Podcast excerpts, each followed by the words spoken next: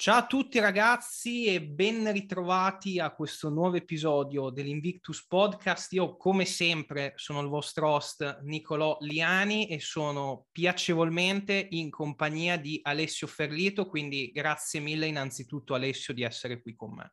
Grazie a te. Allora, okay. con Alessio avevamo già realizzato un episodio circa un paio di anni fa, forse qualcosa addirittura anche di più, è stato uno dei primissimi podcast che avevo fatto, mi pare il numero 7 se non vado errato, e avevamo parlato di programmazione, diciamo a 360 gradi nell'ambito del powerlifting. Oltretutto io adesso poi gli lascerò la palla per una sua rapida presentazione eh, Alessio ha anche comunque scritto un libro mh, per la collana del project che trovate sotto il nome di Project Strengths, all'interno del quale ha, diciamo, insomma, sviscerato in maniera molto, molto approfondita tutto, tutto il ramo inerente alla programmazione della forza in tutti i suoi aspetti, protocolli su protocolli, un libro estremamente completo che io lessi poi a suo tempo, ma che i contenuti poi permangono anche, insomma, in maniera abbastanza attuale anche ai giorni odierni.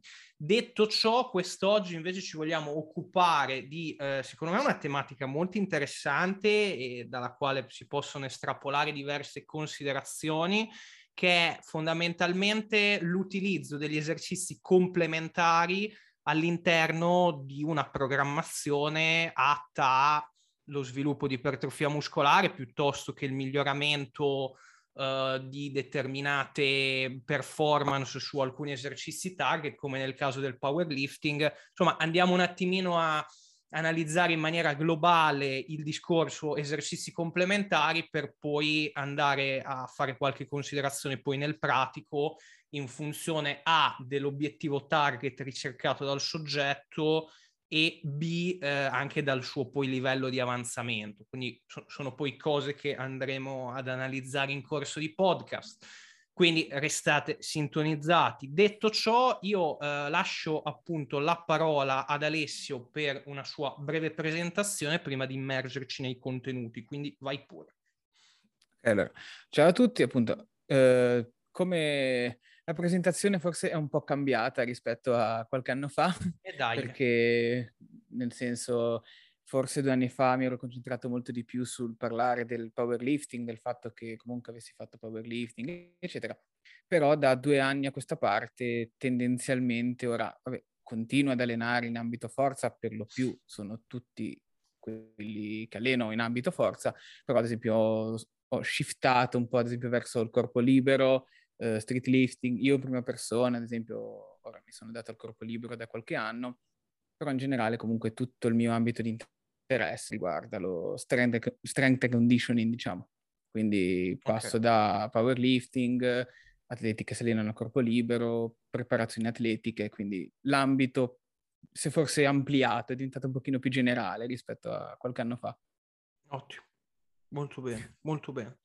Ok, allora Alessio, io eh, prima diciamo di passare magari a eh, questioni un pochino più articolate, andrei anche per i nostri ascoltatori a dare un'introduzione generale degli esercizi complementari. Come poi dice il termine stesso, sono un completamento di qualcos'altro. Ora, diamo un attimino una panoramica in maniera tale da capire intanto a che cosa stiamo facendo riferimento, dopodiché andiamo poi a insomma, interpolare il tutto in funzione poi dei, dei, degli aspetti che, che, che ho menzionato prima. Quindi vai pure.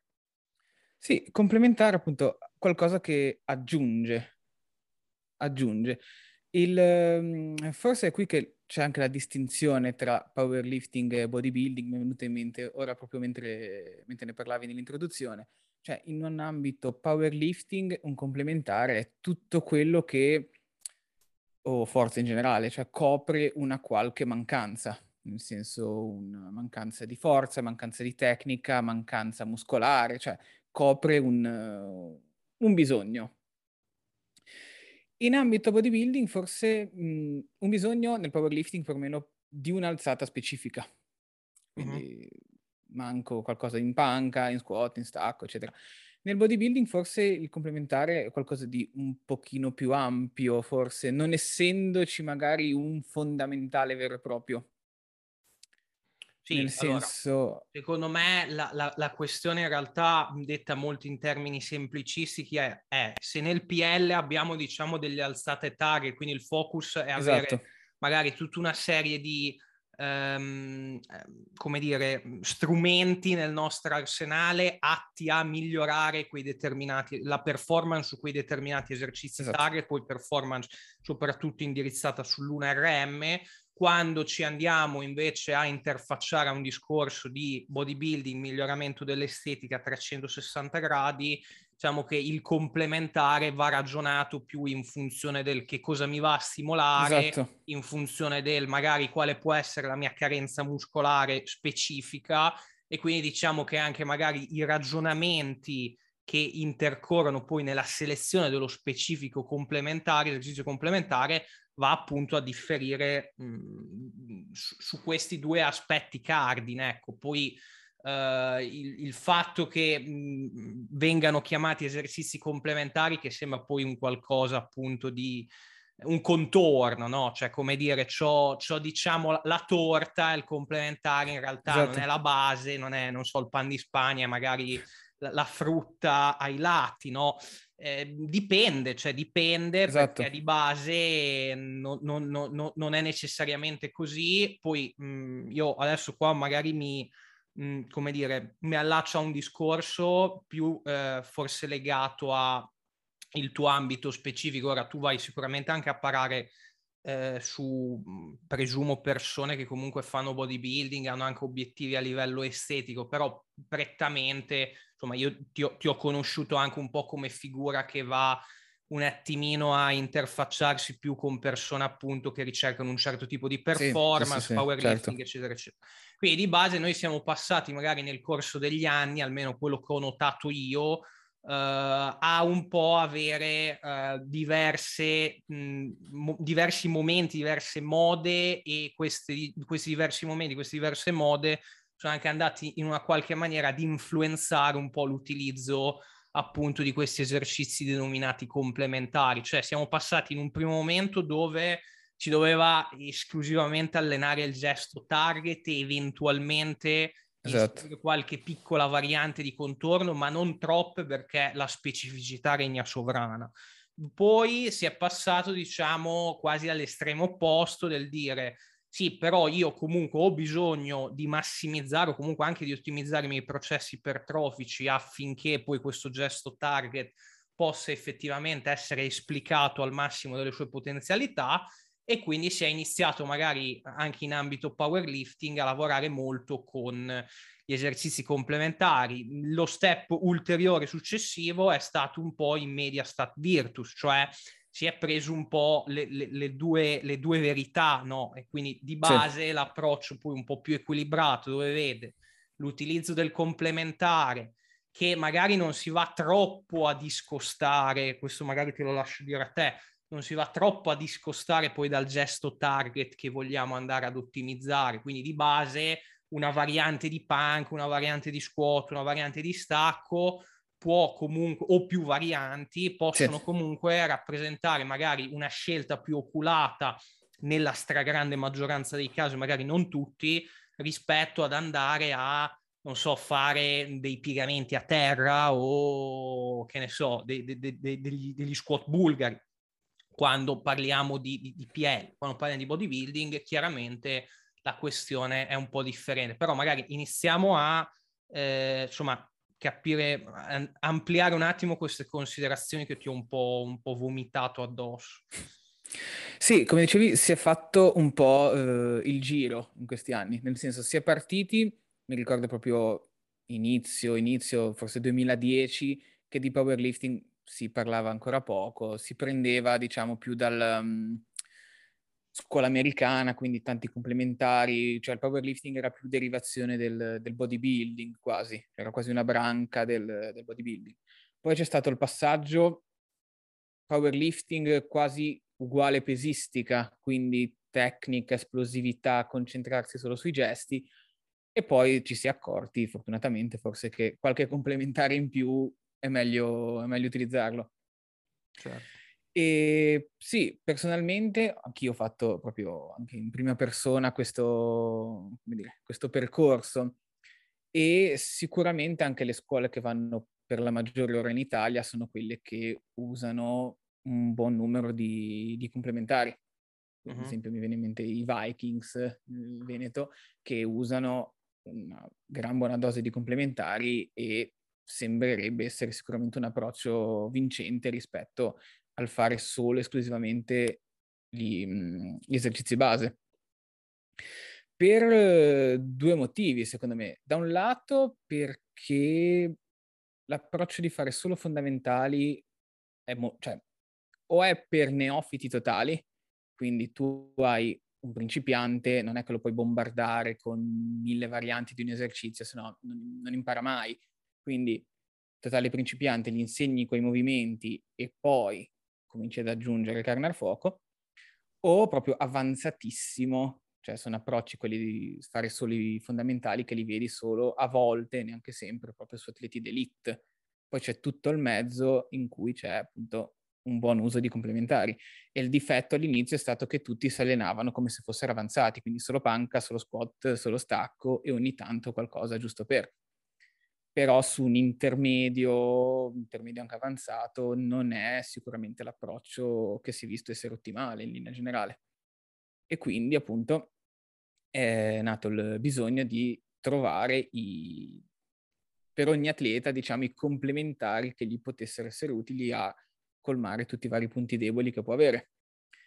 Che poi appunto in un'ottica forza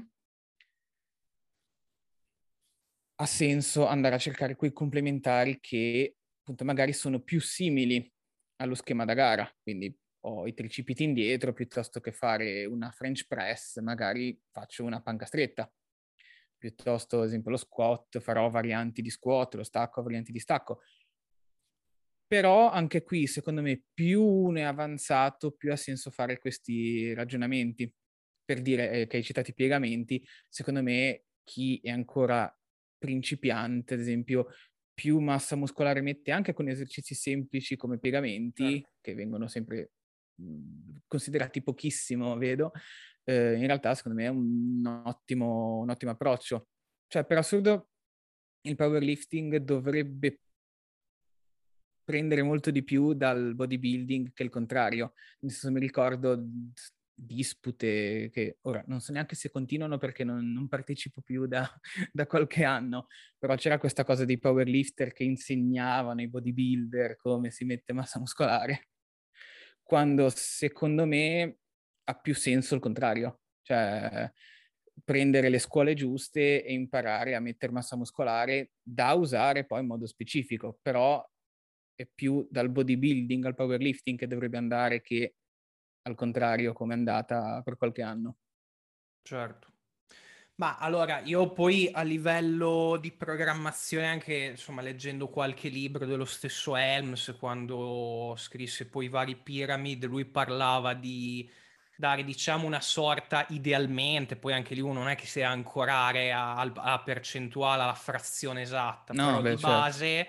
Eh, se diciamo ci stiamo più orientando verso appunto il PL, dare una sorta di un terzo mh, mm, o comunque sì.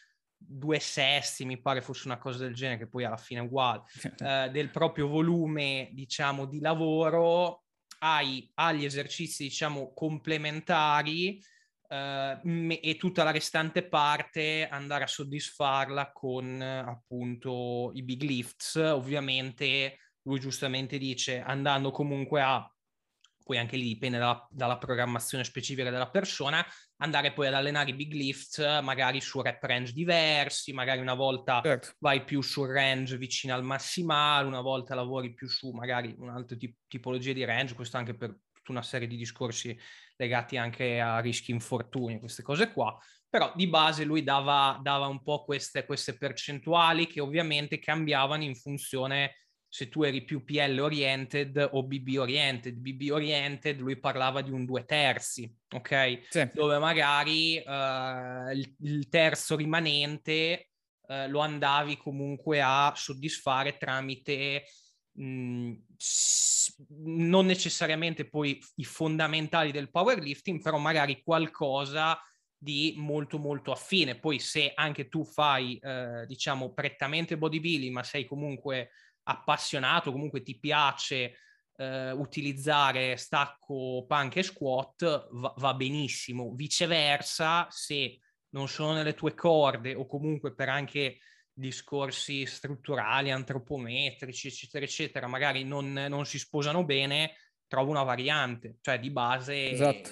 Cioè c'è, c'è, più flessibilità anche in funzione appunto se sei più da un lato o dall'altro, che poi in realtà ci sono tante affinità, però dopo ovviamente andiamo, andiamo a, a incastrare altri pezzi del podcast che esulano da, dal nostro argomento target della giornata. Eh, però sì, diciamo che riassumendo comunque il complementare che noi andiamo a selezionare deve di base comunque sempre fornire un certo transfer per poi l'obiettivo target che abbiamo, che sia per massimizzazione dell'ipertrofia muscolare o massimizzazione della performance su questi esercizi, eh, che poi in realtà se vai a massimizzare la performance, massimizzi l'ipertrofia, se massimizzi l'ipertrofia, massimizzi la performance. Quindi di base c'è sempre un legame. Esatto. Il quanto noi vogliamo andare a specializzarci, ovviamente, questo chiaramente è un discorso che, cioè, non si può prendere il massimo da entrambe le parti. Questo è un po' quello, secondo me, che è importante capire. Cioè, vuoi orientarti prettamente sul bodybuilding, allenati prettamente in quell'ottico. Vuoi orientarti prettamente sul PL, allenati prettamente in quell'ottico. Non vuol dire avere, cioè, co- scindere completamente le due cose però conscio del fatto che se ti vuoi, cioè se vuoi essere l'atleta migliore in quella determinata cosa, dovrai ragionare ovviamente in quel, in, su, su, quella strada lì, cioè non, non, puoi essere il meglio in tutte e due le cose. Poi i, ci sono anche atleti che competono in entrambe le discipline, addirittura contemporaneamente, sono un po' delle mosche bianche, esatto. di base poi mh, non vincono in entrambe le cose, perché poi anche quelli che magari fanno bodybuilding, fanno agonismo nel bodybuilding e fanno anche ogni tanto qualche garetta di PL, comunque non, non emergono più di tanto, almeno da quello che io vedo, da quello che io so. Eh, lo, lo, fanno magari anche con dei numeri discreti, contando che non è poi il loro focus primario, però di base sono anche consapevoli che insomma, eh, non stanno comunque ottimizzando tutto l'ottimizzabile sì, certo. in quella data cosa. Questo è un po', un po il discorso. E, ehm, ok, Um, allora, io uh, direi che potremmo fare magari per dare qualcosa di un pochino anche pratico, fruibile agli ascoltatori, un po' la, la tua, diciamo, specifica idea e eh, inserimento poi di questi complementari all'interno di un protocollo allenante e soprattutto come li vai eventualmente a progredire nel corso del tempo, a eh, cambiare nel corso del tempo. Insomma, diamo un po' di considerazioni inerenti proprio al lato più della programmazione specifica. Beh, io da come da una base, diciamo, parto sempre da quella che, abbi- che hai detto tu ora, cioè quella di power building, come mm-hmm. si chiama, cioè per chi o è all'inizio o comunque all'inizio anche di un percorso in generale, di una programmazione, parto sempre da quel misto, perché almeno si cerca di fare entrambe le cose. Cioè, secondo me, il, quello che chiamano power building non è altro che power lifting fatto bene, mm-hmm. nel senso con una buona cura di mh, tutti i complementari che servono, quindi vai a ragionare anche in ottica muscolare, soprattutto magari vai a proprio anche a fare esercizi di isolamento, tutte cose che magari di solito si trascurano, che però hanno un loro senso, soprattutto se uno all'inizio.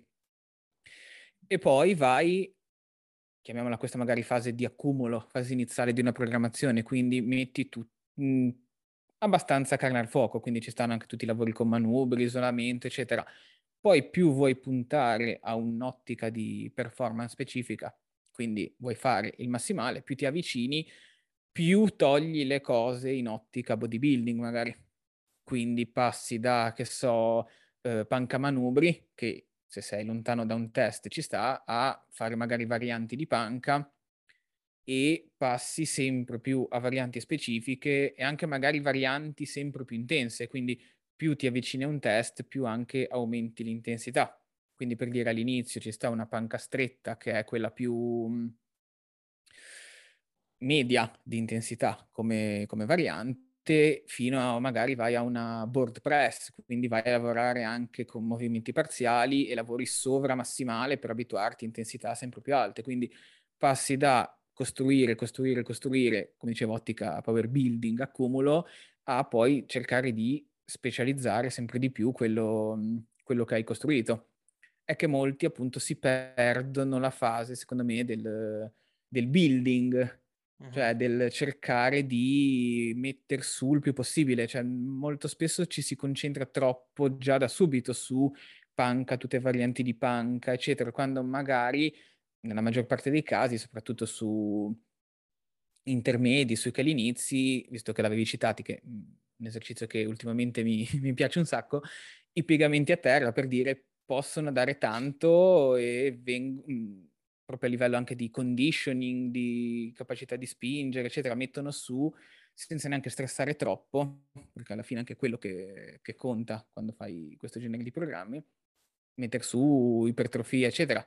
Quindi mm, più uno poi diventa avanzato, più ci sta a specializzare, però in una fase iniziale è molto più quasi, quasi bodybuilding che powerlifting vero e proprio. Poi specializzi da un lato, mentre, vabbè, dall'altro, come dicevi tu, non è neanche necessario se uno fa, fa bodybuilding, eh, dire, incapponirsi con eh, squat panca stacco.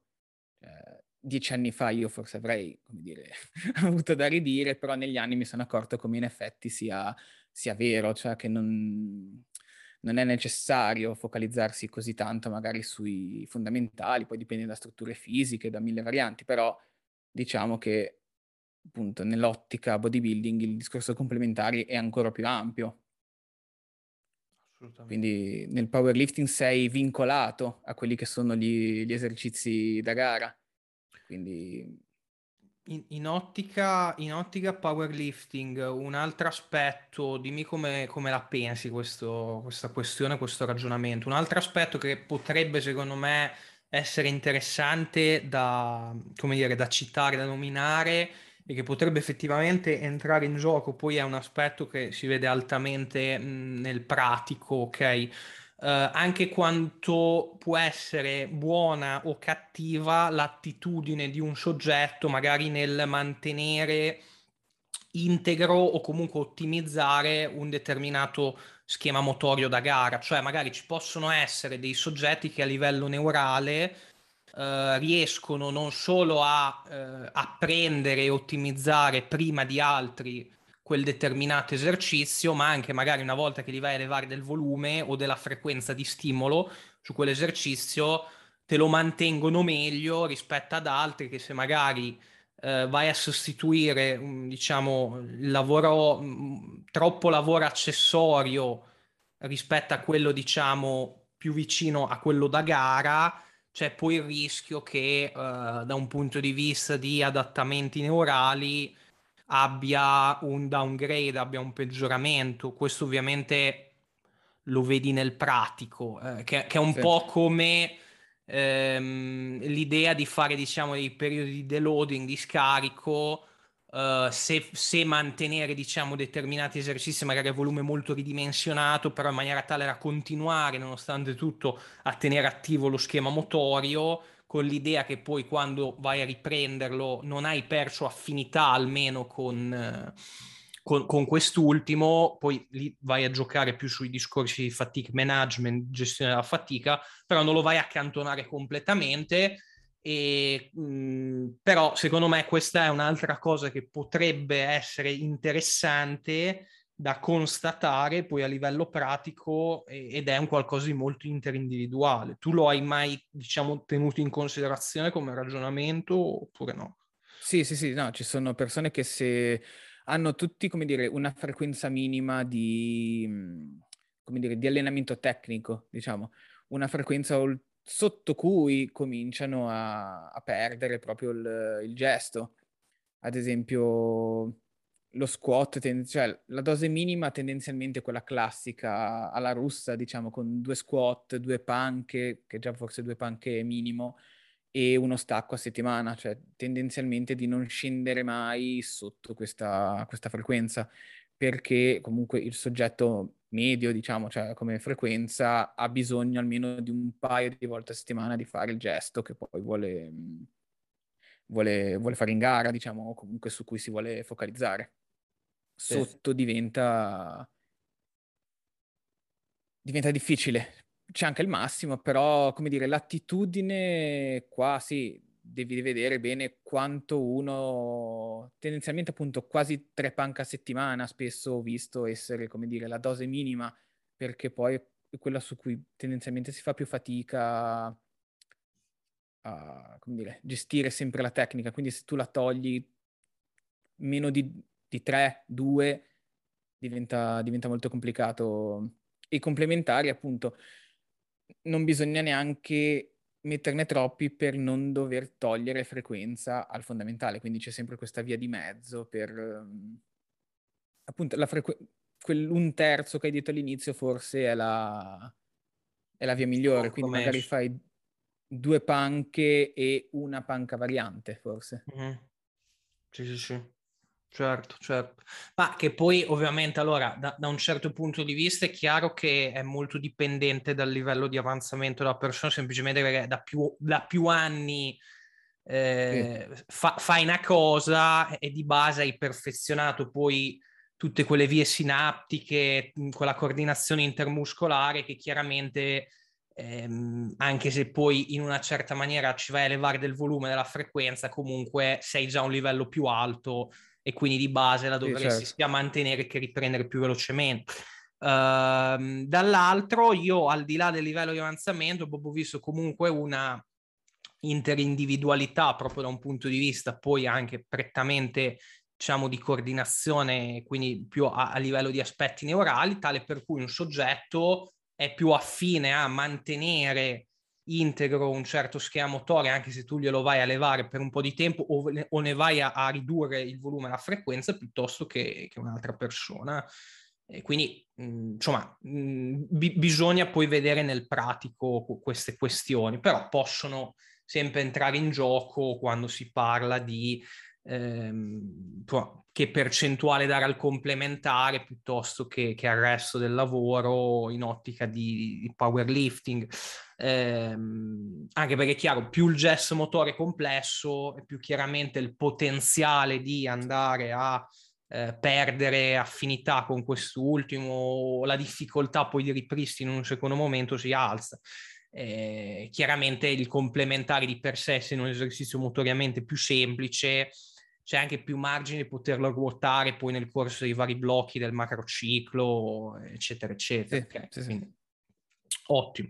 Esatto. Um, affacciandoci invece magari a un, più un discorso legato insomma, al bodybuilding, abbiamo detto che di base eh, questa percentuale può andare a, ad essere aumentata proprio perché poi il focus cambia, non abbiamo più degli esercizi target sui quali specializzarci, ma abbiamo diciamo un'ipertrofia muscolare che va ottimizzata a 360 gradi, quindi chiaramente il complementare ha due vantaggi principali. Il primo è che va a creare meno fatica a livello sistemico e più a livello certo. potenzialmente locale. Dico potenzialmente perché poi lì bisognerebbe andare a, eh, a, insomma, a, a misurare la tensione meccanica sulle fibre del esatto. singolo muscolo che viene messo sotto torchio, però di base primo aspetto interessante è sicuramente quello che creano meno fatica a livello sistemico, quindi ci puoi anche a livello quantitativo fare più volume e recuperare più facilmente da questi ultimi, ok?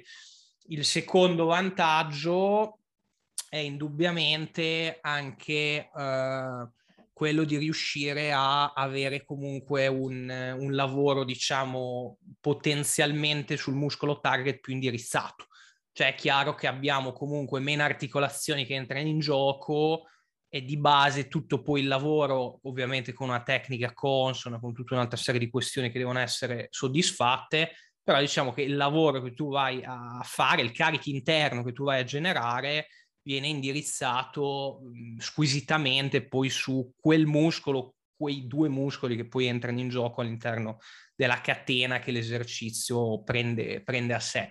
E quindi, insomma, sicuramente abbiamo poi una vasta gamma anche di esercizi, un vasto pool da poter andare a, come dire, a, a, ragionare. Ecco, da questo punto di vista, sulla selezione del complementare in ottica BB, tu quali ragionamenti, insomma, vai a mettere sul campo?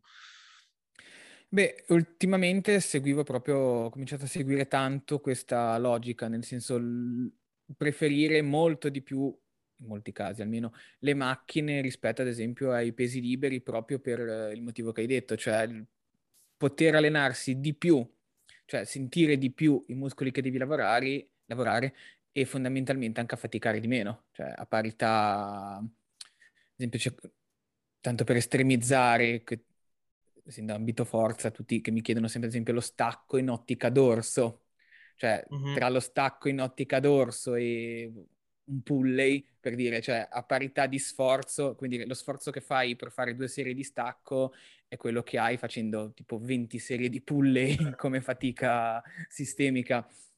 Quindi se vai a ragionare in un'ottica di un muscolo, più, si, più semplifichi, meglio è. Sì, sì, sì, quindi no, no, no, beh, in dubbio. Poi eh, entrano anche in gioco tutti gli aspetti legati magari a, al cedimento, eh, esatto, anche, che chiaramente, sì, sì, sì. eh, vai, magari ge- butta giù tu due considerazioni riguardo a sta roba qua, perché sennò dopo parlo troppo, vai. no, sì, permettono, cioè, ultimamente ho rivalutato tante le macchine perché da un lato, appunto, insegni molto di più alle persone a usare i muscoli giusti quindi l'ho visto su, sempre per rimanere sulla panca perché vedo che almeno il mio ambito, dire, di clienti è quello su cui ha più difficoltà e eh, ad esempio usare tanto una chest press per dire insegna a usare i muscoli giusti, una volta che sai usare i muscoli giusti li vai a usare poi nella panca. È più difficile fare il passaggio, imparare in panca e poi so usare il petto, cioè passando da una macchina viene molto meglio. E anche a livello di intensità percepita, appunto, cioè per quanto non si usi magari tanto il cedimento nell'ambito forza, comunque impari molto di più a regolarti, nel senso ci sono persone che credono di essere a buffer, il classico esempio buffer 1, buffer 2, quando poi ne avrebbero altre 5 e abituandosi a spingere in una macchina che lì devi solo spingere fondamentalmente, non devi stare a pensare a traiettoria, perdo, cioè tecnica sì, però in modo molto più limitato, grazie alla macchina impari a come dire, registrare le sensazioni che poi dovresti avere quando fai una panca, uno squat, uno, uno, stacco, che quindi sai che quella sensazione che hai non è ne ho più una in canna, ma ne ho altre tre, ne ho altre quattro. Quindi è propedeutica anche dal punto di vista imparare a spingere. Cioè, se rimango sotto una chest press, non credo succeda nulla. Quindi impari, come dire, in, sicurezza a spingere e poi trasli questa, questa capacità. Sì, sì, poi un'altra cosa magari interessante da tenere in considerazione è anche che sul complementare, sul macchinario, che poi non è complementare, non è esclusivamente macchinario, ovviamente questo lo diamo sì, per sì, assodato no, certo. che gli ascoltatori lo sappiano, ehm, è interessante perché magari si può anche andare a ragionare un differente tipo di progressione poi in corso d'opera, cioè un'eventuale tecnica anche di intensificazione che poi in realtà vengono chiamate intensificazione quando di base sono più di volumizzazione, però per esempio tutti i resposi, gli stripping, uh, i Mayo reps, uh, tutte queste tecniche che se sapute gestire e inserite con logica e raziocina all'interno della programmazione possono comunque essere strumenti interessanti, ovviamente non li vado a fare o, o comunque è molto più rischioso andarli a fare su degli esercizi già più complessi come uno stacco, una panca piana, una military press, eccetera, eccetera. Okay?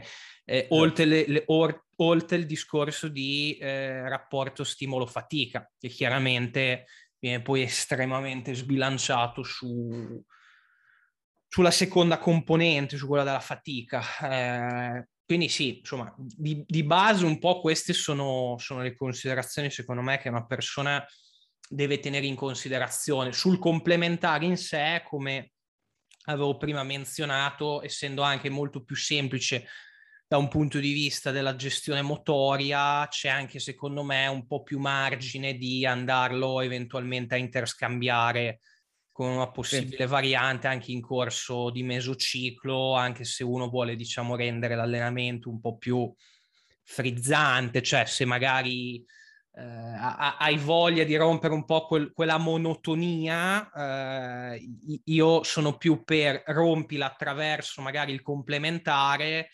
piuttosto che sì. andare a cambiare magari quel, quell'esercizio, quei due esercizi prima, eh, i primi all'interno della tua seduta allenante, dove magari vai più a, a mirare su delle progressioni di carico in corso d'opera, sulla tensione meccanica del sistema, non del, magari del singolo muscolo, eccetera, eccetera. Quindi questo, questo è un altro punto interessante. Um, altre cose che ti vengono in mente così di getto, quali possono essere? Eh, guarda, forse la cosa che, eh, di cui parlavamo prima, dei, dei finisher, per, eh, come dire, dipende anche un po' dall'obiettivo che hanno le persone, nel senso che si presta anche al discorso che facevi ora del sostituire, cioè dopo che hai fatto il grosso puoi fare quei uno, due massimo esercizi liberi a, a seduta, come dire, per fare anche quello che a uno piace fare, nel senso um, a volte a me capita nelle programmazioni che ad esempio alla fine i bicipiti ci stanno sempre bene, o l'esercizio di isolamento, spalle, eccetera. E tipo, posso sostituire questo curl con un altro, eccetera. Cioè, alla fine eh, non è che stravolga neanche più di tanto la logica, quindi del programma cambiare un curl a martello con uno con bilanciere, eccetera. Quindi ci sta, secondo me, anche in un programma, sia un agonista o no, avere lo spazio, come dire, per, um, per fare quello che piace. Certo. Proprio per avere la... La cosa di non essere troppo vincolati. Un potenziale strumento per migliorare la compliance poi all'allenamento stesso, eh? mettiamola così. Sì, sì, sì, assolutamente. Sì, esatto. E poi un'altra questione potenzialmente, diciamo, buttabile, eh, gettabile all'interno del, del, della tematica in questione potrebbe essere quella legata, mi è venuto in mente così mentre diciamo, elaboravo un po' di questioni nella testa, della, dell'ipertrofia regionale. Cioè noi sappiamo che eh, potrebbe esserci un vantaggio ulteriore nel magari andare eventualmente a, mm, come dire, ogni tanto, ogni tanto, attenzione, perché anche qua poi uno prende, ah no, allora devo sempre cambiare, no, ogni tanto, diciamo, eh, avere mm, una diversificazione a livello di selezione degli esercizi, per esempio, ho, ho, è da due mesocicli che faccio la leg press a 45 gradi, mi faccio un mesociclo con la leg press orizzontale. Questo mh, è dettato dal fatto che ci potrebbe essere appunto una questione di ipertrofia regionale eh, dovuta al fatto che alcune, alcuni fasci di, di alcune fibre mh, del muscolo target in questione eh, in questo caso se ho fatto l'esempio della pressa del, dei quadricipiti, in base anche a poi l'angolo di lavoro, posizione del femore, eh, range di movimento, eccetera, eccetera, pu- puoi andare, diciamo, in corso d'opera a targetizzare in maniera più completa, diciamo, tutto l'insieme de- delle fibre che compongono il muscolo, se non lo bombardi sempre solo con un esercizio, quindi con una direzionalità sempre univoca a livello di stimolo, ma vai un attimino a bersagliarlo su, su più fronti. Uh, questo certo. potrebbe essere un altro aspetto interessante che poi si allaccia al fatto magari di, ciò non so, tot serie di quadricipiti, prendiamo sempre i quadricipiti, venuto, insomma, stiamo sui quadricipiti, ho tot serie di quadricipiti a settimana, non li faccio tutti con un esercizio, non, non lo vedo quasi nessuno fare, ma anche solamente sì, no. due, poi lì dipende ovviamente da, dal numero di serie che ho, però mettiamo caso che facciamo un esempio numerico così siamo più pratici. Ho 12 serie in un, eh, in un allenamento di quadricipiti, sono anche parecchie, ok? Sono anche parecchie. 12 serie di quadricipiti in un allenamento, non neanche a livello settimanale. magari ci faccio tre esercizi invece che tre esercizi 4-4-4 invece che eh, 1 da 12 che è una pazzia o 2 da 6. Questa potrebbe essere un'ulteriore postilla da dire, aggiungere a, a, al nostro discorso. Uh, e basta. Poi se, secondo me abbiamo bene o male, bene o male trattato, trattato tutto. Uh, poi chiaramente, insomma,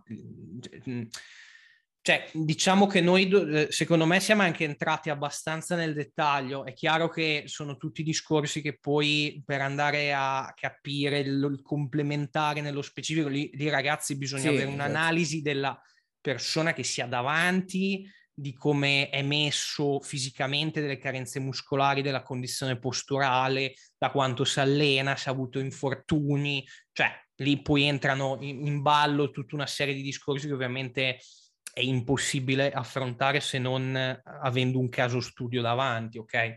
Uh, però, come dire, eh, secondo me abbiamo un po' toccato tutti quegli aspetti che se eh, compresi portano poi a eh, capire effettivamente quanto e come incastrare gli esercizi diciamo, complementari all'interno poi della propria routine allenante. Questo, questo è quanto. Vuoi aggiungere qualche considerazione finale? Sì, guarda, giusto su quello che hai detto, sul fatto del cambiare esercizio per variare lo stimolo, che è la parte forse più complicata quando hai a che fare col powerlifting, perché eh, gli esercizi, come dire, base sono sempre quelli, quindi è proprio scegliendo i complementari giusti che vari bene lo stimolo, perché sennò diventa poi anche un, um, dire, facendo sempre le stesse cose migliori sempre di meno, quindi è anche variando bene i complementari che esci da, da un eventuale stallo o eviti direttamente lo stallo, quando nel bodybuilding, tra molte virgolette, è più facile questo perché, per dire, ho fatto pressa due mesi, la tolgo, faccio un altro tipo di, di spinta, cioè faccio, facevo pressa, faccio hack squat, eccetera. Nel powerlifting non puoi dire tolgo lo squat, questo mese vado a fare la pressa, per dire. Quindi mh, mhmm, i complementari li sono ancora forse più importanti da quel punto di vista per evitare lo stallo e dare sempre uno stimolo diverso. Certo. O perlomeno inquadrarli bene, perché mh, mhmm, cioè, farli è una cosa, poi metterli con una razio è già pochino più complicato. Assolutamente, però... assolutamente.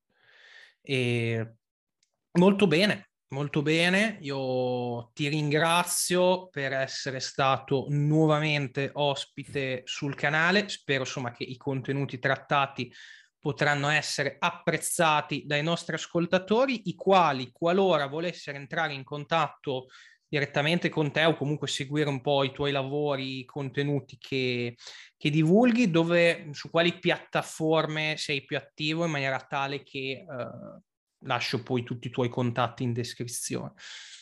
Ma direi su, su YouTube o su Instagram sulla pagina del Project Strength, quindi o uno o l'altro. Su okay. Facebook già è più difficile trovarmi ultimamente. Ottimo. Allora dai, lasciamo canale YouTube e, e profilo Instagram.